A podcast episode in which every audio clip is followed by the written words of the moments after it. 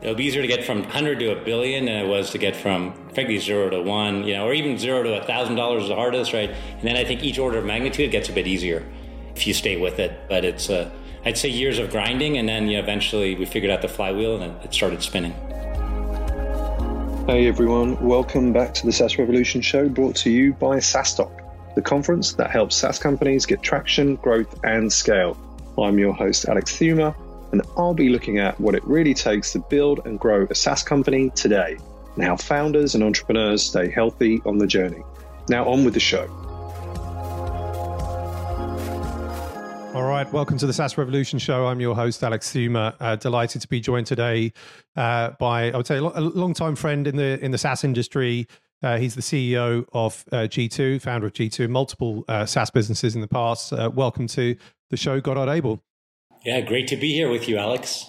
Good to have you on the podcast again. I was just saying, I think it's the first time I'm classically interviewing you.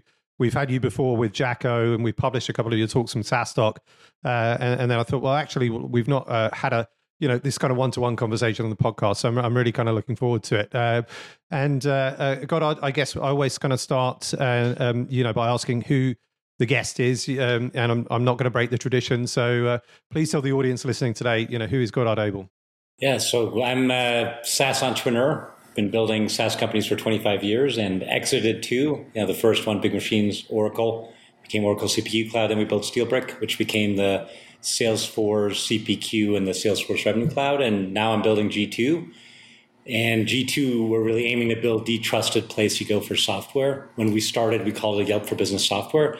And now it's really become the trusted source of data and insight on SaaS, on software. And so really excited to be here with you, Alex, and love the community you're building around the world, all around SaaS.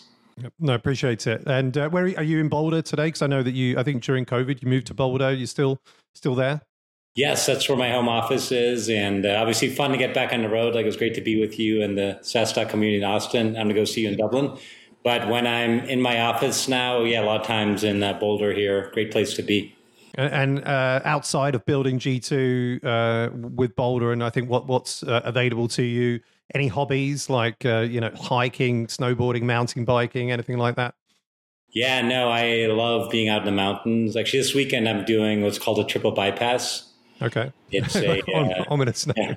It's going over three mountain passes, and but I do, and I do find it very therapeutic to get outdoors, do workouts. I think great, but one of the best ways to take your mind off work and feel better. Definitely, and I think I know you gave a brief explanation there of what G2 is, and I'm 90% confident that everybody listening, knows who G2 is. But tell us about, G2 today, right? I think, and some of the things in terms of the business, as I understand, you passed 100 million ARR, probably, I think, some time ago. It was probably some point sort of last year. Tell us about who you are today, where you are, what's the size of the business, where are you going? Where do you want to take this? Yeah, and G2, the overall vision is to be the trusted place you go for software. And our number one mission is to really help software buyers discover and quickly vet and buy the best SaaS apps out there. And when we started the company just over 10 years ago, there really were no trusted software reviews. And it was really hard for software buyers to discover the right apps. And our bet, I think a lot like yours with SaaStock, was that software is going to eat the world. And Mark Andreessen said that about a decade ago when we were starting G2. And I think he was right. And sometimes I like to say G2 is the buffet. The buffet of SaaS and of software. And what's cool today on G2, there's over 100,000 different SaaS apps and cloud services listed. And there's over 2,000 categories of SaaS. And what's amazing, I remember when we started, we just did CRM, because the first two companies I built were CPQ companies, which were always tied into CRM and CRM partners. And so we use CRM to prove the G2 model. But now it's just amazing. There's over 2,000 categories. And obviously some of them over the years that have emerged, like conversational intelligence or robotic process automation. We're also proud. I think G2 helps launch those new categories. And then obviously leaders, like Gong, Chorus, or in robotic process automation, UiPath, Automation Anywhere, they emerge in the market. And G2 really helps accelerate, those innovative SaaS apps to get out there. And it all starts with helping a software buyer discover them. And then, we do believe, and I think also Gartner says this, 80 to 90% of the buying decision now of a SaaS buyer is made online. They're doing their own research, and they all know what happens when you submit that lead form. And obviously the software vendor, we love that, but they're not ready yet for SDR, BDR sales conversations. So they shop quietly, they do research. And we're really proud now there's, 8 to 9 million software buyers every month researching SaaS apps on G2. And so our vision is coming to life, but I'd also say we still have a long way to go. It's a very dynamic industry we're in. And I think one of the things we're most excited about now is AI. And we've added all these new AI categories, obviously LLMs, but also categories like vector databases. And like myself, I didn't even know what a vector database was a few months ago, but now it's become this key enabling software for all LLMs, for all AI. And G2 now, we're quickly spinning up categories, adding those technologies so we can capture reviews and help buyers sort it out. And we're applying our AI ourselves. We've launched an AI Monty, which is really a conversational AI-driven interface for the software buyer. And so we do feel like we're just getting started and excited for this new age of AI. Yeah, no, definitely. I mean, you mentioned Mark Andreessen, who had the famous blog and quote, "The software is going to eat the world." I think his new one was AI is going to save the world. Do you share that sentiment? I am an optimist, and I did read, Mark's blog, AI is going to save the world. And I think there are a lot of valid ethical concerns, but I'm also, as a software entrepreneur, I tend to be an optimist. And I do think all technology, whether software or otherwise, it can be used for good or for evil. And I think Mark points out all the applications for good, certainly in areas like education, medicine. And I think maybe also in our world of SaaS, right? I think it just make all our apps better. And, because I think most software interfaces now that you see AI, and it's, I think about ChatGPT is so popular because it's just like, you're just talking to the computer. It's a human conversation. And most software is still pretty rigid, and even like CRM systems like Salesforce. And as I mentioned, I worked at Salesforce a bit. They bought Steelbrick, or the way we built Steelbrick. It's all like this forms and workflow-based software, which I think most SaaS apps are today. And that's very useful, because you get a global database, you get better business processes. But for the user, it's always a bad experience. Like what sales rep loves to update their opportunity and fill in their 20 required medpick fields? I've never met a sales rep that loves that. And I think now the future is going to be, they can just have a conversation with the AI, whether it's typing. And I also think now voice to text with AI is getting so good, AI transcription. Like, obviously tools like Gong and Chorus, and we use it to record all our sales calls. I think probably most people do today. But also I think it can, soon you'll be able to talk to the software and talk to our G2 Monty. And so I think it's really going to change, almost all software apps, and really for the better of the user, because I think it'll just be a much more natural human conversational experience now where you talk to the software and the software goes and finds the information, and the software just asks you, hey, do you need to update this opportunity, Alex? I see you haven't updated in 2 months. And by the way, I noticed there were 6 emails. Looks like it's heating up. Would you like me to just move it up to 80%? And I think it's going to be that kind of natural experience that, we can all deliver. So I think it's, it's very exciting for the future of SaaS. And in a moment, we're going to talk about and ask about how you've adopted AI and, start to sort of reimagine G2 and some of that. You've shared a few sort of like tidbits there, but instead of the present and the future, I just want to talk a little bit about the past in terms of you getting to that 100 million mark, and maybe if you can share, and I'm sure there are so many, but a few kind of like key lessons. How do you build G2 to get to 100 million? What are some of the key steps that you did to get to that figure? And I think entrepreneurship is always very incremental. And I know, Alex, you're also an entrepreneur. What I always tell people, I think it does get easier, where I think the hardest dollar of revenue is the first dollar. And I remember at G2, I think it took us, well over a year. And actually my co-founder, Tim Handorf, he said he wouldn't get a haircut until we generated revenue. And he started looking like Jesus. And, it wasn't a good look for him. He's an Iowa farm kid. And, because I think the first dollar of revenue we generated, honestly, when we started G2, like we had this vision, like we're going to make software buying better and we're going to create this Yelp-like site. But honestly, we didn't know how we were going to make money. And we were lucky because, we already had one exit. We'd sold Big Machines first 51% to private equity. than to Oracle. So we were able to use some of that money to self-fund. Because honestly, also at the beginning, most VCs I went to, they thought G2 was a bad idea. You know, because they were like, huh, like this isn't just another SaaS company. We don't get the business model. How are you going to make money? And I honestly didn't have a very good answer.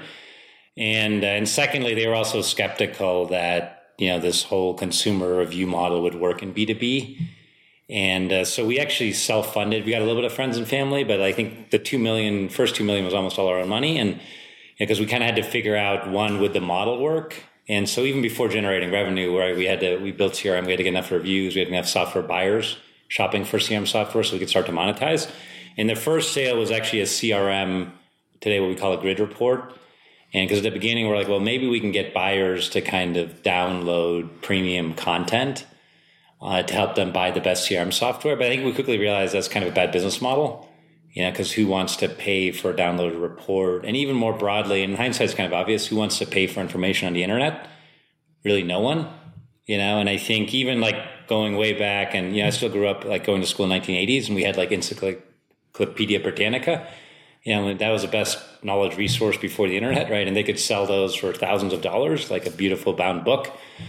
And then obviously Wikipedia came along, right? And information's free, and I think largely is on the internet. So we also realized, hey, that's what the modern software buyer wants. You know, they certainly don't want paywalls. They don't want stuff gated. They want information freely available, so they can do their research, make their buying decisions. So we kind of realized, we pivoted and said, hey, the best way to monetize is via the software vendor, the software marketer. So once what we discovered in categories like CRM software, once we had a lot of CRM software buyers coming, then there were vendors. And I remember our first vendor customer was a UK-based CRM software vendor, and actually a small one that wasn't yet in the US market. Because frankly, like the Salesforce of the world, they already had validation. And the company was called Workbooks. And they were like, wow, this is amazing. And they seized on G2 early. They got lots of customer reviews. We validated they were a high performer. And they were like, could we license your content? You know, could we use this in our own campaigns? Because we don't want to send people to G2.com because, you know, they'll see all our competitors. We're like, wow, that's a good idea. You know, so then we kind of worked with marketers and developed that business model. But I think it took us like probably then like 2 or 3 years just to get to $1 million, you know, ARR. And I think this is what most SaaS entrepreneurs find out. Also, if I'm a first company, like that first $1 million is by far the hardest, right? And then the marketplace started getting momentum. And I think took us about 5 years to get to 10 million. And that was also when the VCs all of a sudden got excited. You know, we were probably at 5 or 6 million before we got our real first institutional VC, which was Accel. And then Accel actually came to us inbound because they started saying, hey, we're seeing G2 in all our SaaS entrepreneur pitches. And we think what you guys are doing is really cool. We think this could be big. And we're like, wow, amazing. And so we did partner with them. You know, they led our first institutional round. And then at that point, like the flywheel started spinning. And honestly, then like, you know, I think when they invested, we were maybe at 5 or 6. And then I think we just kind of started scaling organically, where we had the basic flywheel, which was get reviews in a category, get the buyer traffic. So we've always invested a ton in SEO and content, both technical SEO and content, the core content being reviews, but also we discovered, you know, we hired a research team that writes blogs, writes learn content around a category like CRM, a lot of like the HubSpot inbound playbook, if you will, but for a marketplace. And, you know, and then we realized if we develop these marketing solutions that allow software vendor marketers to better reach our audience, we developed a buyer intent product so they could target all the buyers. We allowed them to use the content. You know, just like I described Workbooks, where if they want to use our grids, our reviews, and our own marketing campaigns. And we kept working with the marketers. And then the flywheel started going. You know, we grew it now to over 2,000 categories. Now we have over 3,000 software vendor customers. And but like I said, I think 0 to 1 was by far the hardest. 1 to 10, I think we sort of figured out the flywheel. And then, honestly, then for a while, until 2021, it felt kind of easy. You know, like, then we quickly got to 50, and obviously right now it's getting harder again, you know, because we're you know, we're just over that, you know, just right around just over that 100, and right now it is harder. You know, growth rate has slowed down a lot, you know, because we mainly serve SaaS, and our, you know, as we know, for so many founders, entrepreneurs, companies, it's harder to raise funding, and frankly, even the big vendors like Salesforce are all shifting to profitability now, right? And so you know, providing a solution to software marketers, it's harder right now. You know, and I think that's the thing with entrepreneurship, like just when you think you figured it out, it gets harder again. But I'm still optimistic, you know, now the next thing for us, well, eventually I want to get to $1 billion in ARR. And I still think it'll be easier. It'll be easier to get from 10 to $1 billion, 100 to $1 billion than it was to get from, frankly, 0 to 1, you know, or even $0 to $1,000 is the hardest, right? And then I think each order of magnitude gets a bit easier, you know, if you stay with it. And so that's kind of a very long answer, but it's I'd say years of grinding, and then, you know, eventually we figured out the flywheel and it started spinning. Yeah. Well, congrats. Obviously no easy feat. I mean, for any entrepreneur, first of all, to get your first customers, to get to the first million, but to get to 100 million, I don't know what the percentage is, but you know, it's probably 0.04% of entrepreneurs or businesses going to make it. So congrats to that. And I'm sure you'll get to the billion mark. And actually, obviously now what you're doing, you know, with AI and thinking about the present and the future, will I'm sure in some way play a big part in that. So let's jump into that then. And so I think it probably, I don't know if it was like October last year, you know, OpenAI came out. I think like this with ChatGPT version 3 or 4, it started to kind of blow up. Everybody started to use it, realize, you know, the power of this tool. Was that very similar with you? Or like, you know, how did you sort of realize or somebody in the business realized that, you know, G2 needed to incorporate AI? You know, was it a similar timeline? Yeah, I think once I saw it, I think probably like the rest of the world. And I remember there were all those graphs, right? It went from 0 to like 100 million users, I don't know, in like days. Yeah. And then I tried it probably like everyone else. And I think then my co-founders, you know, Tim, Mike, and myself, like, we're just like, wow, this is so natural for G2, you know, because we're kind of an information data website. And the problem, frankly, with websites like ours, it's kind of a traditional taxonomy, if you will. You know, so you sort of have to know what you're shopping for. Like you have to know, hey, I'm looking for CRM software, marketing automation software. In fact, it gets much more complicated right now. Like there used to be ABM, but now there's like account-based orchestration. Mm-hmm. And just within ABM, there's like 20 categories. And the reality is, most business people, software buyers, they don't know like our industry taxonomy, right? And so we just, once we saw the ChatGPT interface, we're like, wow, this is perfect for guiding a software buyer with a conversation. And frankly, I think what's exciting about adding an AI interface to G2 that we call Monty is that you can just start with a business problem. You know, like Alex, you could just be like, hey, I have a sales forecasting problem. And then Monty will ask you, hey, what industry are you in? And you know, you can say, hey, I'm a tech entrepreneur. And then we ask you, how many sales reps do you have? And, you know, and then based on your answers, we can dial it in. What we tap into both, and we're building on top of OpenAI. And the beauty of that, you know, you get their LLM, you get their interface that's trained on the whole internet, maybe 2 years old. And then what we're doing, we're injecting the G2 data. We're also building an OpenAI plugin. But then, you know, you get the best of both, where you get the OpenAI LLM trained on all the knowledge of mankind, at least, you know, up till 2 years ago. That's now on the internet. Yep. And then we inject the G2 review data, the G2 insights on top of it. And we're training Monty specifically for software buying use cases. And you can, I would encourage you all to try it. It's still an alpha, but, and you can give Monty feedback. That's the beauty of it. You know, you just talk to Monty. And, but Monty now guides you. It might say, hey, by the way, Alex, did you know there's a sales forecasting category? And did you know there's vendors, let's say like Clary, and here's their reviews, and you know, and here's also a bunch of alternatives. And you can just talk to Monty and dial in, you know, the right software for you. And it already works amazingly well. And we were amazed when we first launched it, I think it was like in March, like even V1, like how well it already worked. And now we're really tuning it. And I think we're especially excited. You know, we're aiming to soon launch a G2 Monty plugin on the OpenAI plugin store. And, you know, we keep training it every day. And so we, yeah, it's just amazing how quickly. And then frankly, for years, we tried to buy it, like build our own like software selectors. Mm-hmm. And frankly, they were always crappy. You know, we're like, these recommendations are probably only 60 to 70% good. And all of a sudden with LLMs now, you know, we think we can make it over 90% good and accurate. Very cool. And I guess one trivial question and one important question, and maybe the trivial one is not trivial. So, but I'm just curious to know, why did you call it Monty? And then the other question is, and maybe it's obvious, like, why did you partner with OpenAI? Because there are now obviously quite a few competitors like coming out. So, and again, this is not a plug for OpenAI, but just trying to understand your rationale and thinking as to why them. Yeah. And I think first, why Monty? And Monty is our G2 mascot. and actually based on a mongoose. And our co-founder, Mark, had created Monty a few years ago. And we also have a big Monty that walks around shows like SaaStock. So it's a fun, friendly character. And so we just kind of thought it was natural now, we're putting intelligence into Monty, and he's just a fun character that... he was always intelligent, maybe. Well, yeah, now he's got... Yeah. Well, hopefully soon AGI, right? And it was actually funny at our last all hands meeting. Tim, my co-founder, interviewed me and asked me to make software recommendations, and then had Monty do it. And honestly, Monty crushed me.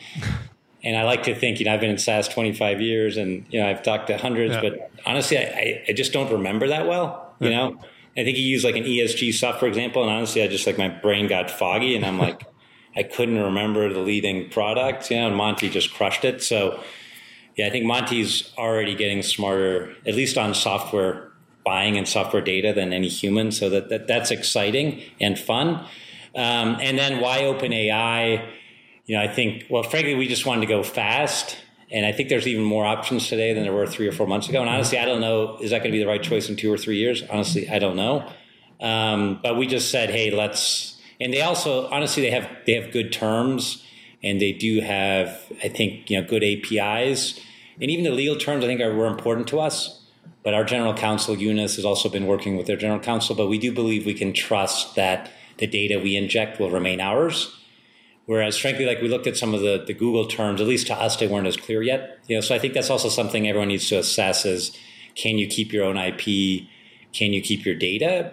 And we do believe the OpenAI terms make that clear, and we trust that will be the case, because that is a risk, right? Even for G2, for anyone running an information website, because if people only go to ChatGPT or Bard, and they don't come to a website like ours anymore, there's a risk there, and that's also why we want to stay ahead of it, right? And we have to we have to make sure Monty's better than just generic ChatGPT or generic Bard for this one use case, So, but we figured we had to jump in fast.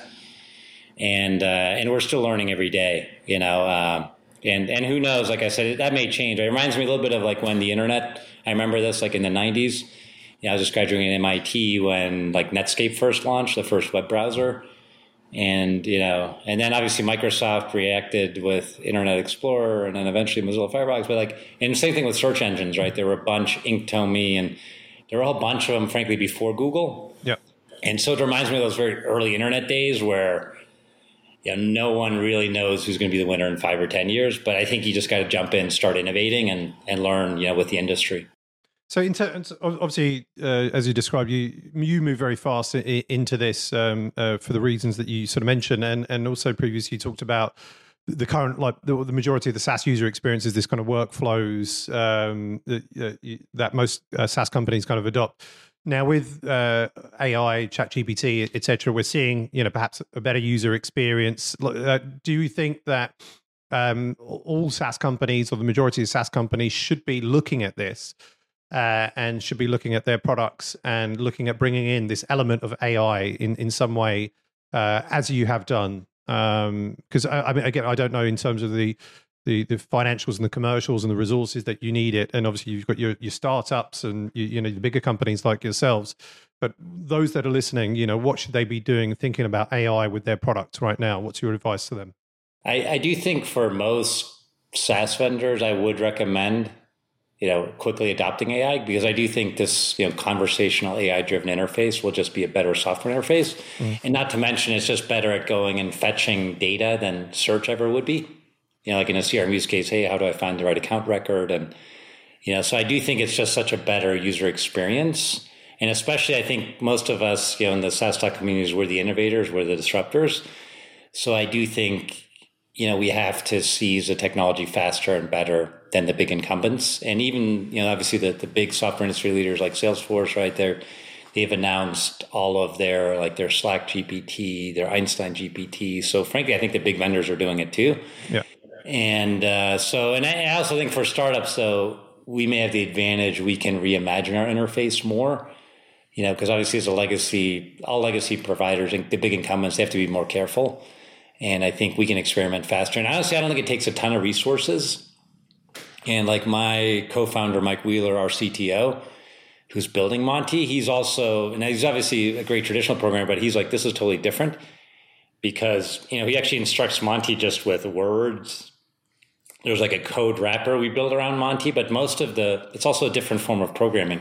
And it's also a little bit more art than science. And it's just this fascinating new field. But I also think most startup entrepreneur CTOs will love it. You know, most of you are probably already trying it, but it is pretty easy to start experimenting, start learning. And so I would encourage, you know, almost everyone to do it. Obviously, there's some use cases it might not be a good fit, but I do think it's a key area in which to start learning, start experimenting, and start delivering a better user experience. Agree. And you'd also mentioned, I mean, prior to this, that you're currently streamlining and reimagining internal processes. Is this also sort of with AI, or is this kind of separate? And what's your hope for outcome? Yeah, and we are building, for example, also a sales Monty. And the idea is that most of the basic questions, and as I mentioned, we have over 3,000 customers, you know, marketers and software vendors. And frankly, sales Monty, we're also training on our Gong calls because we do find, probably like most companies, most of the FAQs, right? And traditionally you enable your reps, right? Everyone creates enablement and you're like, hey, here's the 50 most common questions, learn them. And frankly, the AI can learn those really fast. And so I think that's, you know, and also for customer support, customer success use cases, we've also injected all of our documentation. And frankly, we just spent the last 2 or 3 years greatly updating our documentation. One of our team members, Tim Silber, does that. And frankly, like anyone else, right, it turned into like thousands of online pages. But the problem with traditional documentation is like, you have to know like, hey, I need chapter 12, page 358 to find that nugget of knowledge you need at that moment. And again, AI, I think, is just a much better interface also for documentation. So really excited to create a sales customer success Monty that can just answer our prospects and customers' questions in real time.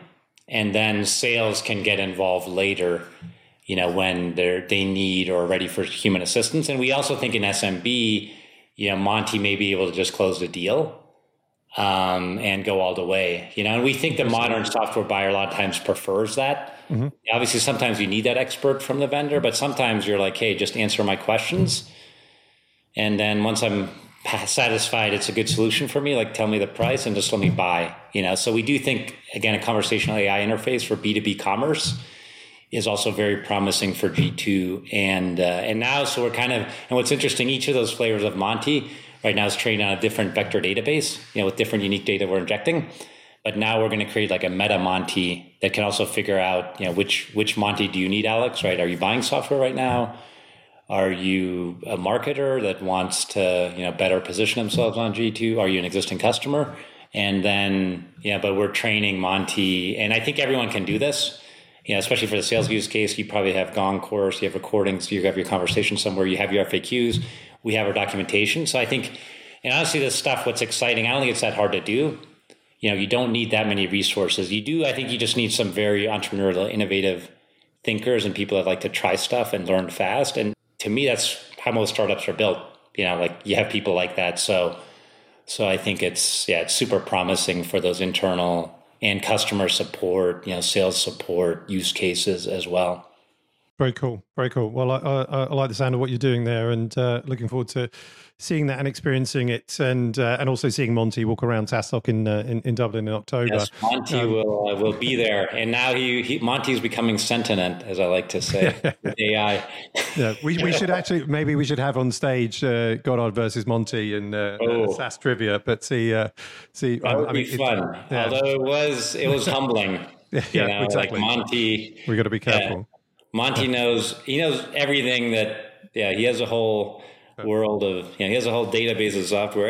Every data point we have in G2, and there's like billions of data points, he has all accessible, right? My brain is much foggier. Yeah. I mean, I'm sure the answer is Monty would win, but not necessarily with you. But another thought was like, we could have like a quiz on stage where people could challenge Monty, you know, into like SaaS questions. And there's a prize, but I get it's like humans playing, or Gary Kasparov's playing Deep Blue or whatever it was, the chess. So we'll see. We can work on it. But I'm going to move into the quick fire round now, Godard. So what one thing has moved the needle the most for you in your career? I think I would say conscious leadership, and you know, specifically, I started working with conscious leadership coaches about 15 years ago. towards the end of my journey of Big Machines, and I do think it's made me a better leader and a happier human.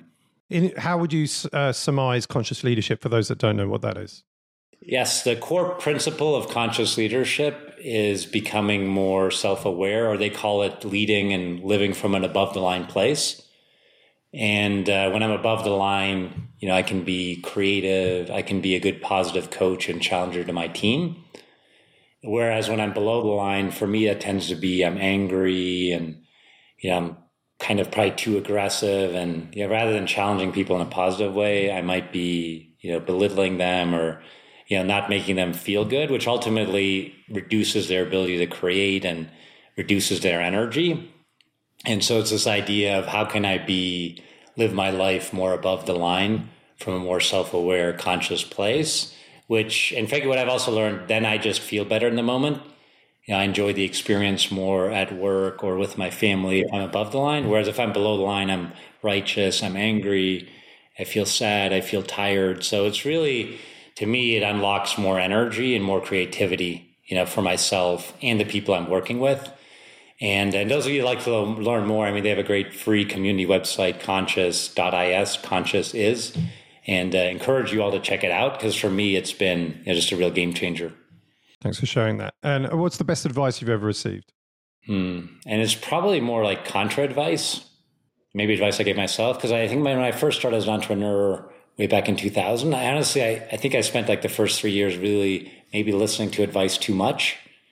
And I had some great board members, right? And I think this is typical for young entrepreneurs where you're kind of like, I don't know what I'm doing. I'm going to listen to my board, my investors, my advisors. But then, and I think that's good to listen. But at the end of the day, I also learned, like, you got to follow your own informed intuition.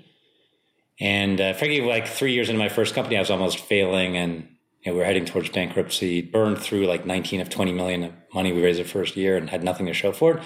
And I was kind of like, like, it's good to listen to people. But at the end of the day, as an entrepreneur, I found, like, really also listening to my own informed intuition and, you know, kind of following my heart and my gut actually led to a lot more success than kind of trying to, you know, please everyone else, listen to everyone else. And so I do recommend that to most entrepreneurs, like, yes, listen to others, but at the end of the day, you know your own business better than anyone else. You know your customers better. And frankly, I also thought if I'm going to fail, I'd rather fail, like, having tried to do what I really believe in, you know, and I'm like, so... You know, and if in another year I'm done, at least I will have followed what I believe was the right path. And honestly, from then, like, the business started working better. Good, good contra advice or good advice on that. I actually recently heard that. I can't remember who said that, but their advice was, look, nobody knows the better business better than you. You know, so you should often, you know, trust your gut. And it resonated with the crowd of entrepreneurs that were in the audience there. And it was almost like an awakening. We're like, oh, they're right. We know the business best. We need to trust our gut more often than we do, for sure. What about the hardest thing about being a CEO? I would say, like, right now, you know, like in the past year, we've gone behind plan, you know, and then that always feels like heavy to me. Like, I feel sad and I get mad at myself, you know, like, yeah, because I think the last year, and obviously there's always good external reasons, like marketing spend and tech really showed down, but like, it's still emotionally, I feel like I'm failing. And I feel like those times it can be emotionally draining, right? If you internalize all of that and just beat yourself up, because then I feel like, oh, I'm failing myself. I'm failing my investors, my team, you know, because I'm not growing as fast as I'd planned. And so that always, I think those are, to me, the rough patches in entrepreneurship. And being a CEO is like, and I think every CEO I've ever met, you know, even like my entrepreneur idol is like, you know, I don't know, pick someone like Mark Benioff, right? I think every CEO goes through that. You don't crush every quarter. And then I think those times when you're failing, when you're missing plan, like finding, you know, tapping your own resilience, finding the energy to continue. Because probably at those times your team needs you more than ever. But I feel like that's the hardest part of the CEO job, right? At the end of the day, you're accountable for everything, and you got to keep leading forward, even when, you know, when you feel like maybe you're failing and you're not getting it done, you still have to find your own energy and resilience so you can keep leading forward, you know, even when the outcomes aren't coming the way you want. I know you're a big reader. Many founders are, not all, but many are. What book are you currently reading, or the last book that you read that you would recommend? Actually, I just finished a biography on Warren Miller, Which many of you might not know, but he's the original kind of created the outdoor movie ski industry. Okay. And but also fascinating entrepreneur, obviously very different and very interesting life, you know, where he kind of was like a ski bum. And then he discovered, this was like way back in the 50s, he was the first guy to start making ski movies. And then over like 50 years, built a whole interesting business. And I love outdoors. I love skiing. And so I do love reading entrepreneur biographies. And Warren Miller's is the most recent. Yeah, I always think I should read more biographies or autobiographies. And I'm always leaning towards the business books. But my upcoming holiday, I'm going to try and not read any business books. But I'm sure I'll get some learnings that I can apply to business, whatever it is that I read. So coming to the end of the show now, Godard, you will be back at SaaStock in Dublin in October. So delighted for that. I'm not sure how many SaaStocks you've done now, but it's a lot. But in a good way, I mean that. And so I'm really looking forward to being back with you in Dublin. For those that maybe haven't been, like, what's a couple of your favorite things, either about, you know, Dublin or SaaStock, and sort of reasons why? And what are you looking forward to? Yeah, and I do love coming to SaaStock in Dublin. And I think it's, you know, there's thousands of SaaS entrepreneurs and SaaS leaders. And I do feel like they're my brethren. You know, I think, Alex, you and I have also developed a bond, right? But I think especially as like SaaS entrepreneurs, like it does feel like, you know, it's kind of a special natural community and bond. And then, you know, sharing what I've learned, what I'm learning, you know, is always wonderful. And I always walk away feeling more energized. Because especially right now, for many of us, it's a tough, you know, maybe struggle. It's hard to raise money. It's, you know, so it's a tougher time. And I always get a lot of energy just meeting fellow entrepreneurs and, you know, learning, sharing best practices, sharing tips. And I think we all walk away more energized and, you know, more excited to keep building. Yeah, no, 100%. I appreciate you sharing that, and very much looking forward to it. Well, Godard, I will see you in October. I appreciate you coming on the podcast, sharing exciting things that you're doing with AI. Wishing you a great summer in Colorado and wherever you may be vacationing if you are. But we'll see you in Dublin, 16th to the 18th of October. Godard Abel, CEO of G2. Thank you, Alex, and good luck with your holiday in Ibiza. I hope, hope it all works out and you enjoy it.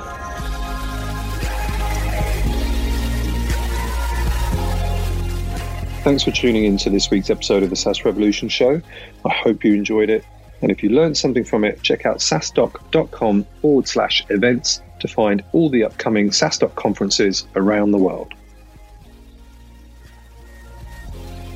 Want exclusive SaaS content and actionable insights to grow your SaaS? Join our community of over 36,000 SaaS founders at SaaStock.com.